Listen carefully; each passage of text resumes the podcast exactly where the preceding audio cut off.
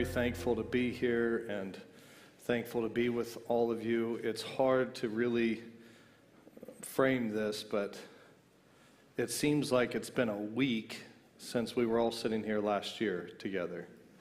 And yet it also seems like a world has passed by in that same amount of time. It's just such an odd feeling, but I can't believe we were out here just one year ago, sitting out with such uh, hearts were so full. I mean, in that meeting, my wife, if she raises her hand here, she um, asked for baptism into this body during that meeting, and uh, it was a meeting on baptism, and I'm just amazed at what God has done in such a short amount of time. And I'm thankful to share um, with you all today on this topic. I feel like it's crucial. I'm going to pray, and I would just ask that you all pray too, that um, God would give um, an ordering to thoughts, you know, He would collect things together in the right way so that we don't get lost and we feel the impact of this type of teaching and not just something that we understand here, but something that we feel we could live from a new place as God's people, you know. And I do want to apologize to Latin America and to Brother Eric because he asked for us to send our notes in advance. And it's like telling someone that my general route leaving Waco to Idaho is going to be this. I'll probably go through the northern tip of New Mexico and then I'll come back up through. And he says, Great, I'll point out sites along the way. There's the Rockies and there's this, you know. And, and instead, as soon as he says, There's the Rockies, we're in the bayous of Louisiana somehow. And, uh, and you know, that's what I really feel like happens in these notes because you do feel like you've got something to share, but you know, it, it just kind of takes on a life of its own. So we're going to pray and ask for God's will to be done and His word to come forth. So thank you, Lord. Thank you, Jesus. Thank you, Lord, for what you're doing in these days, Lord. Thank you for letting us be a part of it, Lord. Order our thoughts, God. Amen, Lord. Amen. Show a wisdom better than the devil, Lord. Bind him, remove him from this place, Lord. Remove unbelief and, and fear, Lord. Thank you, Lord. Thank you, Lord. Remove any spirit of stupor or sleep, Lord. Amen, Lord. Put us, Lord, in anticipation, Lord, of what you would show your people in the days that are coming. Thank you, Lord. We we thank you, God. It is exciting, Lord. It's exciting to be taught by you, you who measured the heavens in your hands, you who spoke the world into existence, to, to be taught and instructed by you, Lord. This is an incredible thing, Lord. We don't want to take it lightly, Lord, and so we yield to you, Lord. And we ask your wisdom and your word, Lord, to come forth. We give you glory. We give you praise in the name of Jesus. Amen. Amen. Amen. You know, in some ways, I feel like the way that, to do my topic is more illustrative than speaking it. And the illustrative way of doing it would almost be spending our entire hour of time um, tuning our hearts towards the Lord and believing that He can instruct us in all truth through his Spirit. Now, it's not because I don't believe that he gave gifts to men in order for us to come into the knowledge of truth. I do believe in that. But I do believe that it is not sufficient for us to just reason about things in order to come into the kingdom of God. I believe it's got to be something quite more than that. And I would almost think an exercise would be 50 minutes of preparing our hearts for the last five minutes of a word that came from the Lord and how it would change our life. I just see there's such a, there's something about being His, you know, about belonging to Him. I mean, they write physics books to try to capture all the different properties that are governing the cosmos. And you could fill libraries with the different laws and the fine tuning and precision that has taken place and all of this. And yet, it was just an afterthought. And that God that we serve, He's the one who gives wisdom liberally to the one who asks of it, you know, and He gives without reproach. What an amazing thing to belong to Him. For Him to be the one instructing us and taking us by the hand and leading us into truth and giving us understanding into things. Is there anything like having a father like this? You know, and, and that's, that's what I think the church departed from. And that's the, that's the nature of the topic today.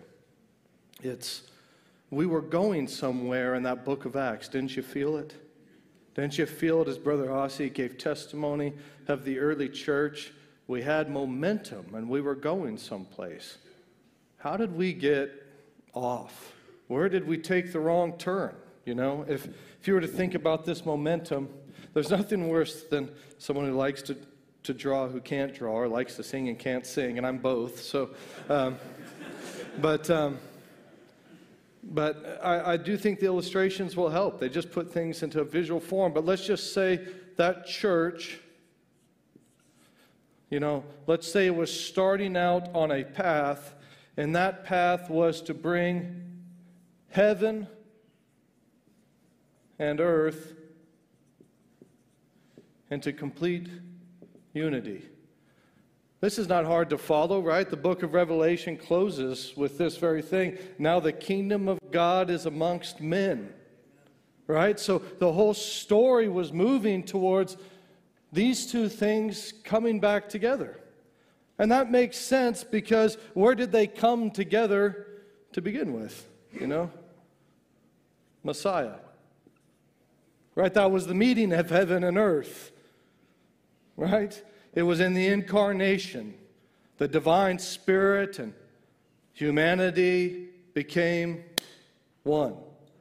Right? And so the idea was now Messiah was the firstborn amongst what? Many brethren. And there were going to be all of these now, all over the place, across the whole earth. Right? But I, would, I would argue, you know, without needing a lot of persuasiveness, that we do not feel to be accelerating towards this course, but instead we somehow fractured out into all of these different parts. And the church does not seem to be bringing the reality of God and His presence in a people onto this earth, but instead it seemed as though those two things got severed and all these things got pushed back out into the heavens, and man took back over the earth.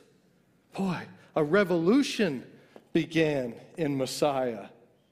Something that was going to change everything, and it seemed as though that started to reverse. So eh, I'm told that in marksmanship, that, um, you know, I'm not that great of a shot. That, that's the truth. Um, I, if I'm going to shoot an elk or a deer, it needs to be definitely within 400 yards. Um, the shakiness and all kind of different issues, but it's just, it's not it. But you know what's interesting is when you get a rifle to sight it in and you got a target at 100 yards, you know, you feel like you're a great shot. if it's a really good rifle, you know, you, you pull too hard on the tri- trigger and all this, but somehow you're still within a fairly tight grouping if it's a decent rifle. But you extend out to 200, 300, 400, things get exaggerated, right? And, and so now all of a sudden, if you don't pull with exactly the right pressure, and no, I don't know what it is, and I've never pulled it off myself, but there's a way of doing it that's exactly right. And if you do it, you can start hitting things out at a thousand yards. However, the allowance at 100 yards, that could be a little pull of the trigger, and you still got a nice grouping. If you do that same behavior at a thousand yards, you're not even going to find where it, where it hit. You're going to be looking at a target and it's going to be so off you won't even find where it hit. So, what happened in the early, early days of the church in which we did not see this messianic kingdom across the whole earth, but we instead went into something that typically we refer to as the Dark Ages? We went into a time in which the church almost lost her complete identity. I mean, uh, I, I don't know this pope, but Brother Ossie knows church history fairly well, and he could recount this story. But I do know one pope uh, was like riding on a donkey, half naked. I mean, in facing backwards. Um, you know, and that's not to, I, I'm not trying to mock these individuals. I'm saying, what happened? I mean, we're talking about James, the half brother of Jesus, according to church history, was thrown from the Temple Mount, right? And then when he was not dead from this place, they came to beat him the rest of the way to, the, to death. And one man saw it and said that this was a righteous man and threw his arms around it and died getting beat as they beat James. I think that's how the account goes. Josephus, I believe, records that, that this half brother of James was was, was such a righteous man that the blood of Jerusalem was sure to come upon, upon all of its inhabitants for having put to death such an incredible man of God.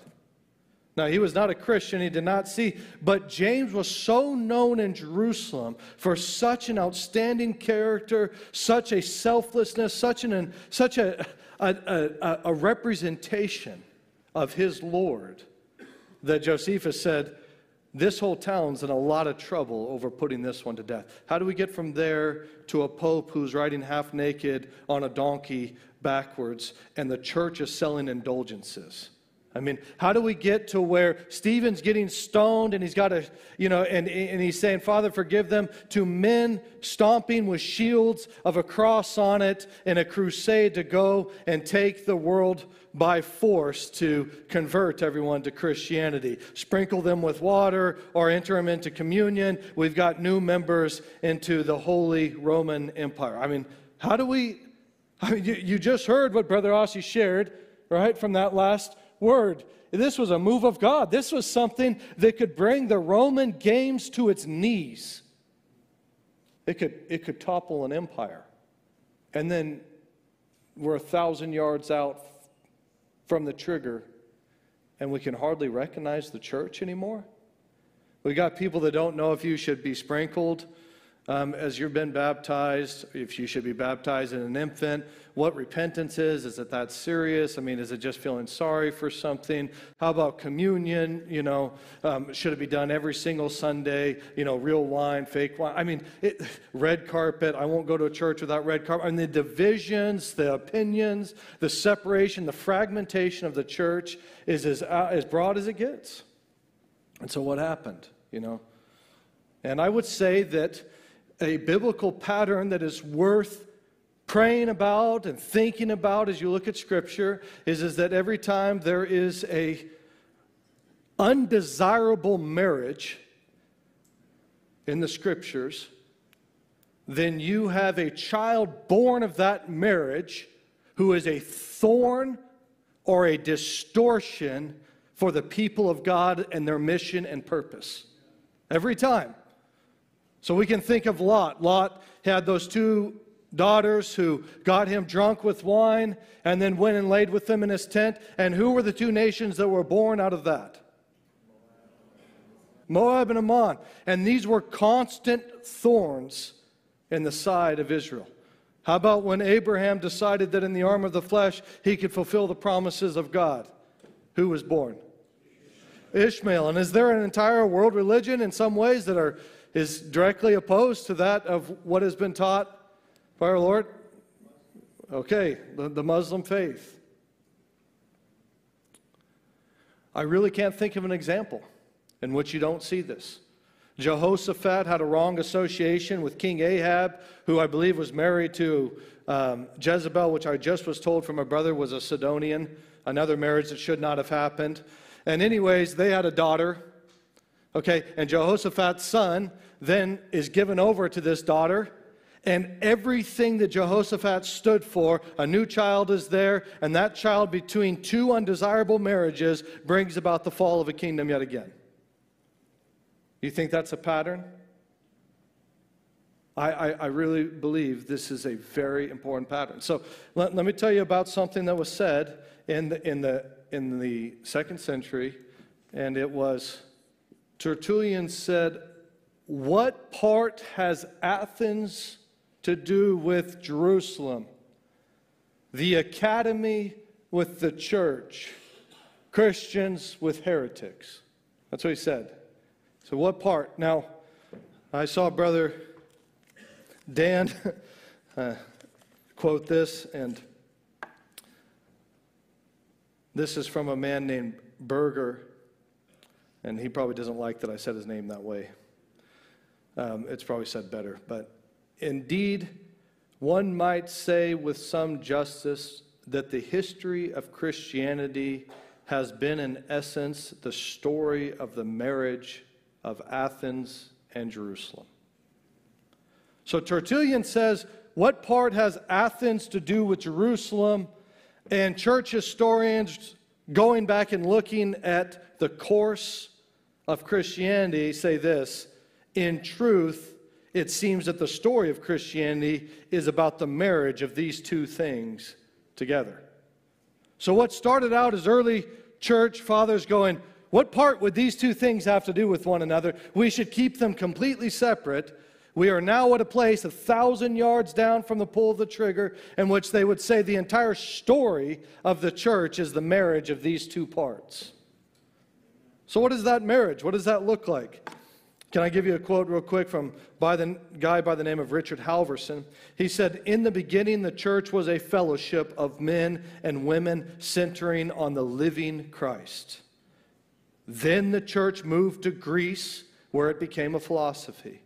Then it moved to Rome, where it became an institution. Next, it moved to Europe, where it became a culture. And finally, it moved to America, where it became a business or an enterprise. When he said that in front of his classrooms, you know, funny enough, uh, one of the gals, it was, it was as quiet as can be. You could have heard a pin drop in the room. One of the gals in the classroom said, Wait a second. Um, the church is the body of Christ, isn't it? And he, where is this going? You know, you, you got students' minds are all over the place, you know. Um, yes, it's the body. He goes, so a body that then is a business, isn't that what we call a prostitute? And he said that the whole room froze, as if they had seen the progression and where they were at and what had taken place and it was all evident and clear all of a sudden. So let me ask you do you think that Christianity, going to Greece to become a philosophy, has to do with it ending up as an enterprise? The, these steps are not just sporadic. The decline is not without rhyme or reason. No, we have an enemy that we wage war against who is more crafty and cunning than all the beasts of the earth. He has a skill, he has a strategy, he has a plan in order to thwart God representing himself corporately in a people born of his spirit and seed. He does. The devil has a strategy to go about that. And I believe that strategy really started with this tension. I think that's where the divergence really happened. And so, if we could look at Athens just briefly, what could we describe Athens as? What do you guys think of when you think of Athens? Mars Hill. Mars Hill, amen. That, Acts 17. And, and what did those men do all their life? You know, I mean, it seemed as though it describes pretty much their eight to five job. And what, what was it, Brother Rossi? They sat around they sat around learning some new idea. Okay?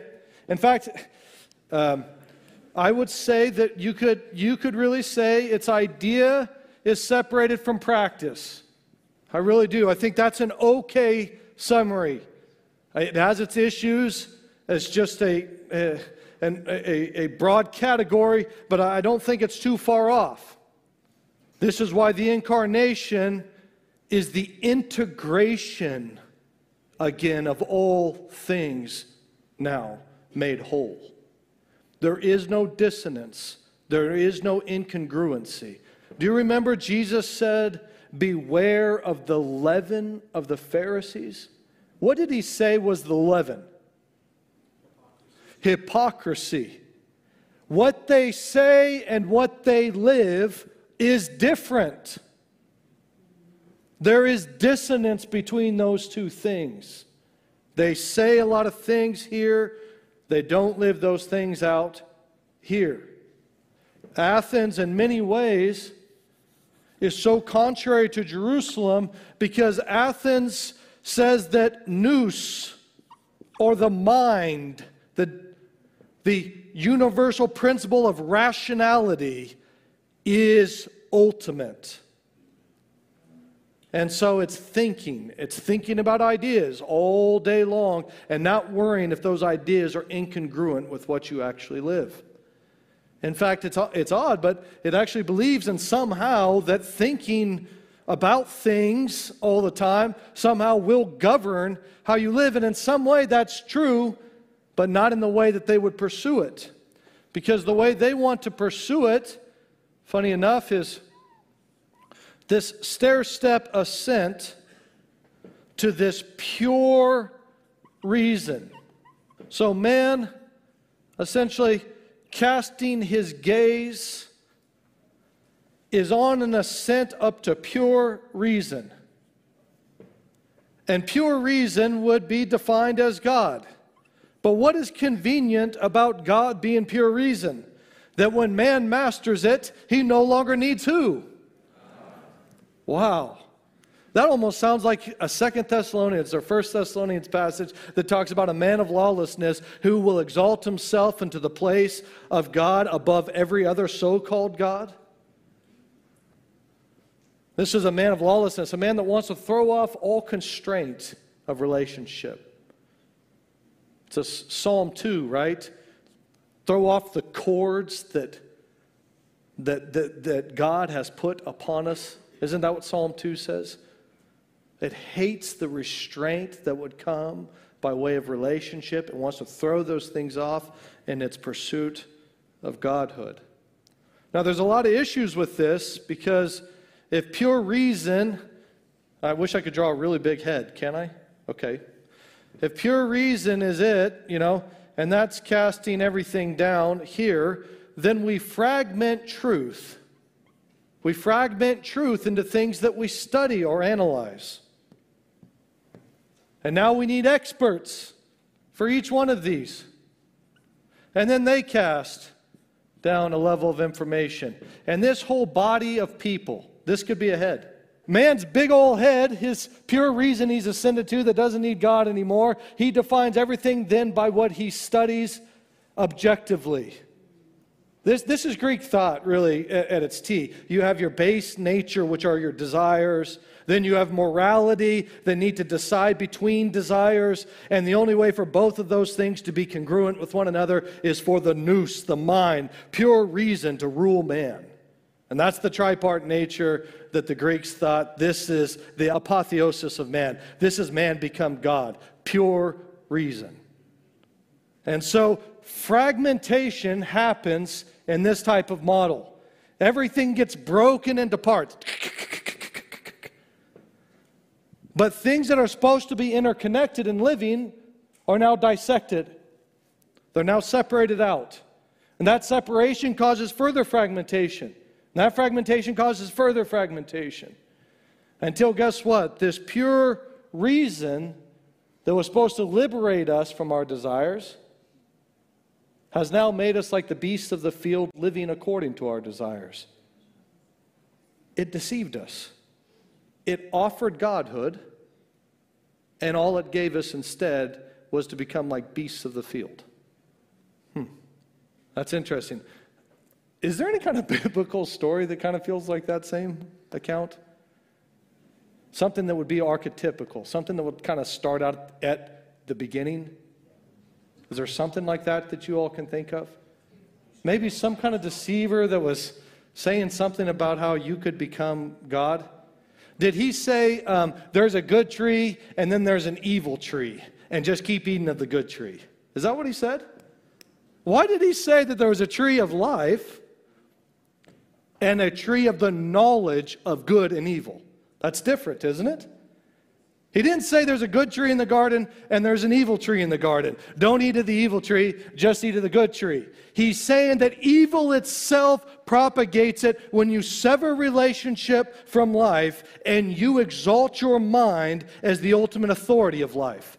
That itself produces the evil. That is the network of relationships that produces evil on the earth. Your carnal mind as the ultimate authority of this earth. It wasn't knowledge of good, it was knowledge of good and evil you decide for yourself, independent of relationship with God. Now, a lot of people think crazy things. They think that, you know, um, that's when I was an atheist, but then when I was no longer an atheist, but believed through a lot of very convincing arguments from Lee Strobel. I read a, a book, you know, um, and, and it looked like the resurrection really happened, and I'm convinced of it. And, and because I've mentally assented to the resurrection, I'm now a Christian, and so my mind no longer rules the day. Oh boy, oh boy, oh boy. Um, that is not the case, and that is not the repentance that gets you out of Athens and into Jerusalem. That will not do. Your mental assent about some historical fact is not sufficient to bring about a transformation that would be so lasting and permanent that it could pass on to the next generation and an entire group of people could gather together and be the expression of God on this earth. It is not sufficient. But this is what people do. They read 1 Corinthians 2 and they say, you know, the natural mind can't understand the things that are spiritual, and that's the atheist. And when the atheist becomes someone who says he believes in Christianity, he's now the spiritual mind that can understand all things. That is not what he's saying. He's saying the mind that still sits as the authority, that mind cannot understand or discern the things of God. That's entirely different. And I will tell you, the church is plagued with that unholy marriage of Athens and Jerusalem, where people are walking around saying they're eating of the tree of life only because the tree of the knowledge of good and evil had a new placard on it and it read, Tree of Life. Do you see what I'm saying? The tree of the knowledge of good and evil is still what you're eating of, but it has a sign that says the tree of life. Who put the sign up? Well, it was in red paint, and you should have noticed that slippery, slippery serpent painting it on the sign before he slithered away. But that was this marriage.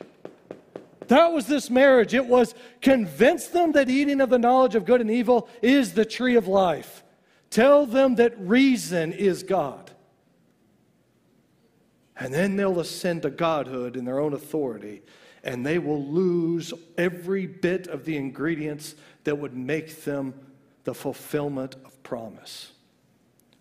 Oh, God, help us. And so, what about Jerusalem? A city ordered by God? A city compacted together according to God's design? Right? That's interesting, isn't it? A city of peace? That, that sounds like congruency. That sounds like wholeness. That sounds like everything is restored, Jerusalem. But what, what can we see about Jerusalem that help us understand it? Jerusalem would be defined pinnacly, uh, most concisely by the temple, would it not? The worship of Yahweh the fire of devotion to Yahweh was the heartbeat of all of Israel. Take Israel and make him into a man. The heart of Israel is the temple of God, where fires of devotion are burning in that temple and God's presence is there. Everything is ordered according to God's design. This temple started out as a tent. Does anyone remember what that tent was made of? Badger skins. What did badger skins have that was a unique quality for the pattern of this temple? Pretty translucent stuff, badger skin, right? Hold it up, it's pretty much like looking through window glass, wouldn't you say? No? Okay, what would badger skin, what would you say is the defining mark about badger skin? Huh? It's opaque. It does not allow any natural light at all inside of this temple. No natural light whatsoever inside this temple. Okay? So so just follow with me. If you're out here outside this temple, what do you walk by? You walk by natural light. You're out here and you see according to what? Natural light. If we took these lights out, the sun was darkened, and all these things, everything would change altogether for us. Now, granted, you would have it imprinted, and I guess, yeah, it's fascinating, but the eye imprints on the spinal cord, I was told by someone. I, I, it's just incredible. But, but you would see something if all the lights went off that would still give you an imprint of this room. But if you didn't know this room at all, it'd be very confusing without any light in here. You would stumble around. And so, natural light is what gives you the impression that you can see. Amen? But here was this temple, this tabernacle, and it had the design of the earth to it. Right? Do you remember some of the elements that are inside of this temple? Does it have any kind of fruit or vines inside the temple? It does. And with it being so dark and the menorah lights that are up, if you were to first walk in and see the cast of those lights against a black backdrop, what would you almost see? The night sky and the starry hosts out against it, wouldn't you? And so here you have pomegranates and vines. You have these starry hosts up against the backdrop. You have these massive water basins of water. Do, do you see what's going on? You, you, you have earth shrunk down inside of a tent, a garden. And so God forms an embassy of heaven, a plot of ground in which He is going to say, This is where I dwell. And it has the imagery of the earth to it, and it cannot allow any natural light into it. But instead, guess what sits in it? The menorah sits in it. And how is the menorah lit? Special way through the altar of God, the fire of God. And what fuels that menorah? Oil, not just any oil, oil of a young virgin olive that would not give you the most oil if you were to pick it young like that, but it would give you the purest oil you could extract so that no smoke would burn at all. A pure flame. And this light, this holy flame, it gives you understanding to all that God really made. And without it, you can't understand things as they actually are. You walk in creation and you don't see it the way you're supposed to see it. You walk and you see relationships and you don't see it the way that God designed them to be. All of human history and all of our different projects to solve our issue if you were to track them all the way through the years, they are men under natural light trying to understand the things that God made. And without Him, we can't perceive them the way they actually are. Jerusalem, principally, is about being born of God, so it says to have new eyes and new ears and to be able to wake up like a newborn baby and see things as if for the first time, now in relationship and dependence upon God.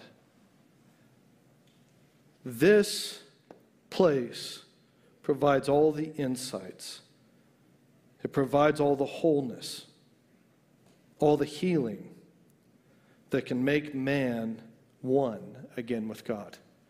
What's the center of that whole temple? Remember? A place called the Holy of Holies. And what was in that center place? The Ark of the Covenant. Doesn't Jeremiah say, No longer will you build this Ark of the Covenant or ever think about it again? Those days are past. Something new is going to happen. What was at that Ark of the Covenant? A place called At One Meant, Atonement, the meeting place of heaven and earth.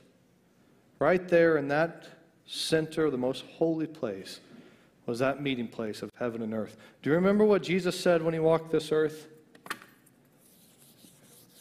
Tear this temple down, John 2 19, tear this temple down, and in three days' time I'll raise up another. And they did not yet understand that he was speaking concerning his body. Jesus becomes that place, that at one ment, that heaven and earth meeting. And he does it because he completely will not live from this place, but lives from every word that proceeds from his mouth. He is one because his will is completely done away with. This is interesting. His will, I don't see these things exactly right. You're like, oh no, why are we listening then? We should, we should go get this picnic. But um, human will, you could say, okay, um, human will, action, okay, and from this, you have this unholy trinity, I would say, and it's um, intellect, intellect, and then we would say over here, it would be, it would be emotions. So why am I describing it like that? Well, I don't know. It makes sense to me. So I guess I am describing it that way. And, and what I'm saying with this is, is that the intellect is not, is not, does not work the way that we think that it works. It is not as though the intellect gives its input to the human will, and then the human will acts according to this. So if we just cut off this supply line, then we're going to get pure actions all the time from a pure intellect. That's not how it works. The seat of our desire, the heart, our affections, are constantly informing our reason. This is why in Ephesians 4 he says that you put off this old man who is corrupt in his desires. He is, he is confused by deceitful desires. So, desires are communicating something to him, and that is communicating something even to the desire. And a lot of manipulation goes on back and forth, and a lot of input comes up to here, and ultimately, this through fear of death, what Brother Ossie ministers on, ultimately is the decision house for all of your actions. Why am I stressing this? Because there's another model that's not like this. There's another model that fear does not rule the human will and cause it to be manipulated by its intellect and emotions. But there is a way in which relationship with God starts to make every other thing orbit in its right place. The Hebrews had a way of saying this that was very basic. You shall love the Lord your God with all your heart, with all your mind, with all your strength, with all your soul. It was whole souled union, healing inside of man, in which he would no longer be governed in that weird system of manipulation but he would be governed in an absolute new way. Can I show you one more that I think will help you? This is the way that we would be governed. A crucial relationship is what would fix this. We would be governed as those who receive the love of God and are accepted by Him as His. And we'd be those who then live for His pleasure, for his name, for his reputation or glory. When this healing comes into the heart, when the love of God has been shed abroad by the Holy Spirit into our hearts, and we then are free in this way then all of a sudden, all of our decisions, all of our will is now oriented towards something else, isn't it? what is it oriented towards? The will of another, the delight of someone that we perfectly love and esteem and admire. Don't you see when he says, I'm going to write this law upon your hearts? He's saying at the seat of your desire is going to be a desire to do all that is pleasing unto me. This is how the law is fulfilled in love. Because you don't need do's and don'ts. Your heart is set to do the will of the one who has bought you who you are knit to, who you belong to. This is why you become a child. You become one who is born of God. His spirit inside of you causes you, one of the first things for you to do is to say, Abba, Father. You say, you're saying to him, I belong to you. I belong to you. All other concerns are gone. All other fears are gone. Amen. There, there, was, there, was, there was an absolute lie when I tried to live outside of this relationship. I was not on my way somewhere. I was on my way to death. And I come into agreement with that death now. And I lay down that old, corrupt life. And I want to be born again of you. And when you cry out to God from that way, and then God meets you by weaving, by knitting your heart unto His by being born again of Him, that whole dysfunction starts to go away. You're not here to calculate everything based upon how it what it might cost you or what might happen here but you are instead saying what is it that you desire? What is it that would be most pleasing to you lord Amen. Everything is now flowing from this place of love. He says, Paul says, it's now faith working itself through love. This is all that matters now. Everything has been governed into this. It's the fulfillment, finally, of, of that place of at one. That place of the Ark of the Covenant where those tablets weren't broken. The law is not broken.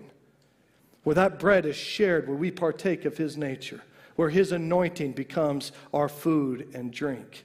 That place of at one. That place, it can happen in God's people, and it did. It happened at Pentecost. I said an unholy marriage is what set the church on its wrong trajectory, an unholy marriage between Athens and Jerusalem. I do not think it's of any small consequence that the first place of attack that the enemy had was at the incarnation. God's people understanding what happened when God came in the flesh.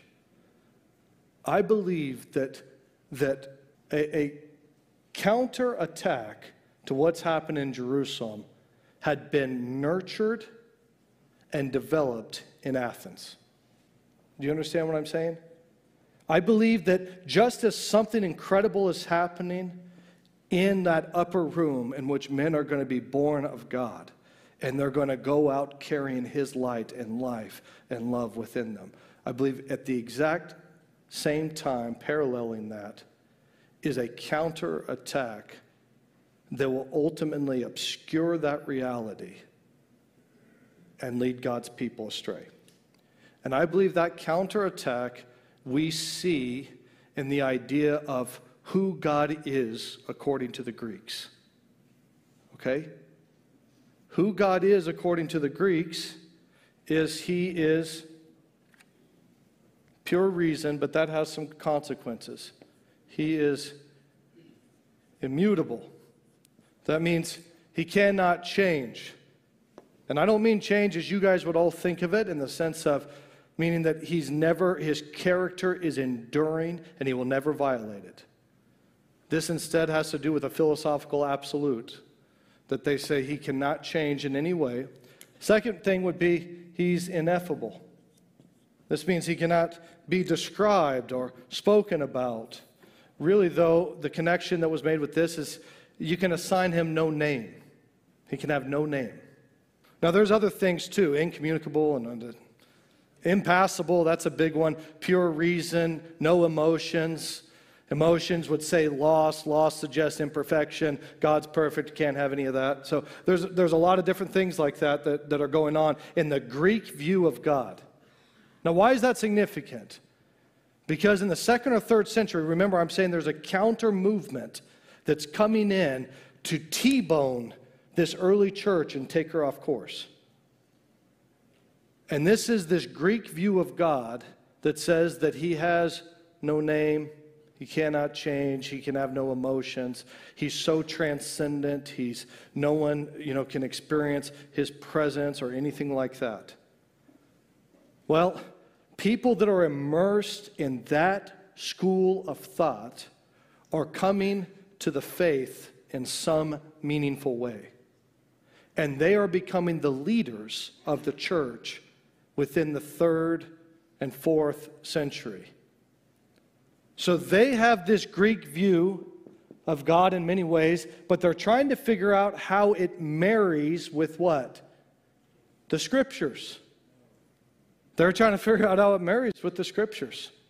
They've got a philosophical house, and it's got all these things defining it. That's its two by fours, that's its walls, that's its load bearing structure. And now they need scriptures to fit within this house. You know, in, in many places, this is called confirmation bias. You're, you're taking what you want to prove and then you're data mining, looking for inputs or examples that can prove your case. Most people would consider the Cappadocian father, Gregory of Nyssa, to be one of the most influential figures in the formation or the formula, um, formalization of the Trinity. In, in, the ontological trinity, the view that there are three distinct persons and one being, the architect of that, one of the most significant architects of that, he looks at Matthew 28 19. Do you know what Matthew 28 19 says?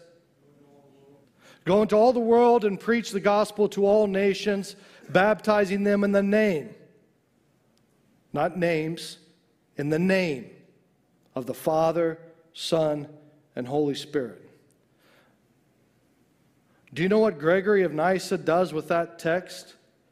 That's his proof text to, to, to convince people that God has no name and cannot have a name. So let me ask you if we've got men wrestling over scriptures, Oh God, what was the revelation of this Logos and this word? And what have you said here about it? And what have you foretold about it here in the prophets? And what does this look like? Then would you not expect when they come to Matthew 28 19 and read, Go baptize them in the name of the Father, Son, and Holy Ghost, that they would then go to the book of Acts and see that the apostles, every time they baptize, baptize in the name of Jesus? Don't you think we would have saw these men going, how do these texts come together?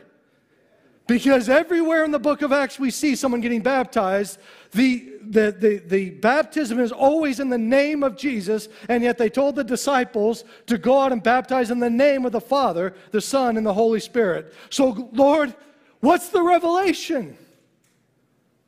Give us understanding, God. We don't trust in our own mind and lean on our own understanding. God, we need to know from you. How does this work?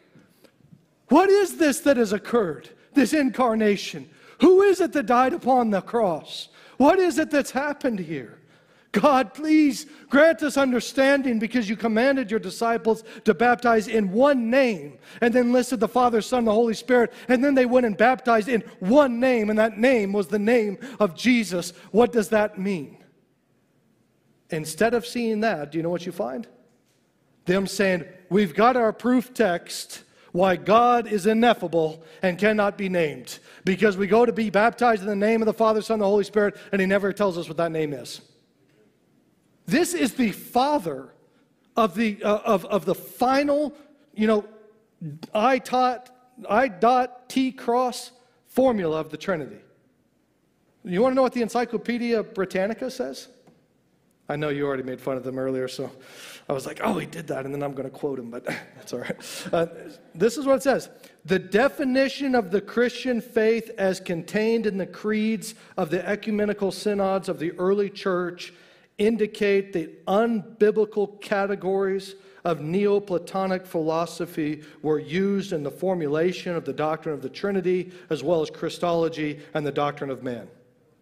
An unholy marriage of Athens and Jerusalem. Encyclopedia Britannica says, based on what we can review of these early church creeds, it is clear to us they're not using scripture, they're heavily influenced by Neoplatonism. And that's why they're forming the doctrines the way that they are. Do you want to know what else changed? Athanasian Creed comes out and says, This is eternal life to agree in these set of facts. Does that sound like Athens? Sure does to me. Agree in a set of facts. So here God has been plotting when he is going to bring the incarnation about on the earth in the fullness of times. And no sooner is he reconciling heaven and earth back into one, is man is giving the boot to push all these things back out into the abstract and to carry back on in the dissonance of life. And so, wranglings about words and parsing this and doing this and doing that starts to take over. And now you have all of these different terms trying to describe these things. What, what about one other man who's a father, um, they'd consider to be a father of, of this particular doctrine? Let's see how he starts off in his view of this. The God and Father who hold the universe together is superior to every being that exists, for he imparts to each one from his own existence that which each one is. The Son, being less than the Father, is superior to rational creatures for he, alone, for he is second to the Father. The Holy Spirit is still less and dwells with saints alone. So that in this way the power of the Father is greater than that of the Son and of the Holy Spirit, and that of the Son is more than that of the Holy Spirit. This is the start of the Trinitary formula. This is Origen, one of the most influential men in how these things came together. Most certainly, you could see Gregory of Nyssa and the Cappadocian Fathers as being disciples of Origen. And this is where he starts. The Father is supreme, then you have this lesser deity, then you have this lesser deity. And you want to know what these councils ended up being? They ended up being fighting over Platonic or Neoplatonic definitions of the Trinity and who was getting it right and who was getting it wrong. The church, to get back to what she was before it was T boned, we have to get back to a place of such deep dependence and humility and a recognition of need for God in a childlike relationship that we can learn as God's people afresh and anew the scriptures that He has given us. These scriptures are incredible. I mean, and they're filled with incredible truth that would transform God's people but they are spiritually discerned. And we cannot take that same mindset of that Greek thought and apply it to the scriptures and think that on the other side of it we're going to get spiritual truth. We have to come with that same childlike dependence. And we have to realize that the church, just like Eve, was faced with a temptation. Eve was faced with a temptation to eat of the knowledge of good and evil. Paul says in 2 Corinthians 11, he says, Forbear with me, for I have a divine jealousy over you, a godly jealousy over you, because I fear that you have been deceived. You have been led astray by that wily serpent from the pure and sincere devotion to Christ.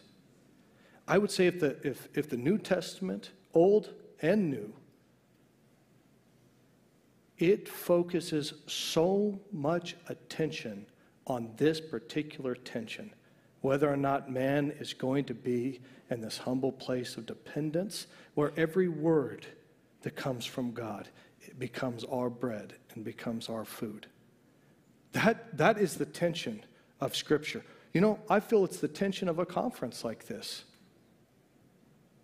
The tension of a conference like this can be, oh, this is going to be interesting. I wonder what new things we might hear. I like going to conferences. They always tell us something that's a little fascinating. Is that who God's people were when they waited to be clothed with power from on high? And every word that fell from his mouth, not one of them fell to the ground because they came into a heart that was so eager to respond so eager to receive, that did not stand above God to define them, but said, God, show us. Show us the way things truly are. Look at a wise master builder you are, Lord. Show us your blueprints and design, Lord. Lead your people into truth, Lord. Let that true interpreter, the Spirit of truth, interpret things to us that we might discern them in truth. You know, this is what the church lost. This is what allowed the church to attach itself to a, a, state vehicle and march itself out in membership through the Holy Roman Empire. This is what led us into the Dark Ages. This is what led us into the uh, indulgences. This is what led us into the Enlightenment and the Renaissance, eventually hijacking Christianity altogether. This is what left to the church fragmented across thousands of denominations because the truth is, if I were to stand in an evangelical church and tell them that they must listen for the anointing of God and for His word coming forth, or they don't have a chance of salvation, they would probably stone me. That's how far we have drifted from holy men who believed that this relationship of oneness with God was not optional, it was necessary to be his people and to be the church. Amen? Do you feel that you understand something here that God is showing you about how he wants to relate to you? You know, if anybody wants it, all these pages were just scriptures. I just went through every Old Testament passage I could think of. I went through every testimony that our Lord gave about the difference in how men approach Him. And I went through every passage that the apostles gave that I could think of. Uh, Carter stayed up with me. I'd say a passage, he'd look it up and post it. And we just worked together until late last night. And I just, I, I was amazed. I was amazed at how the Word of God was methodically addressing this the entire time. Don't be carried away by empty philosophies of men. Don't let it happen. Amen. Amen. There was a warning given to children, and children said, mm, and they fell into a ditch. But we're not going to do that. God's people are not going to do that anymore. We're going to be a people that approach Him with reverence and who tremble at His word, Lord. Amen. Amen.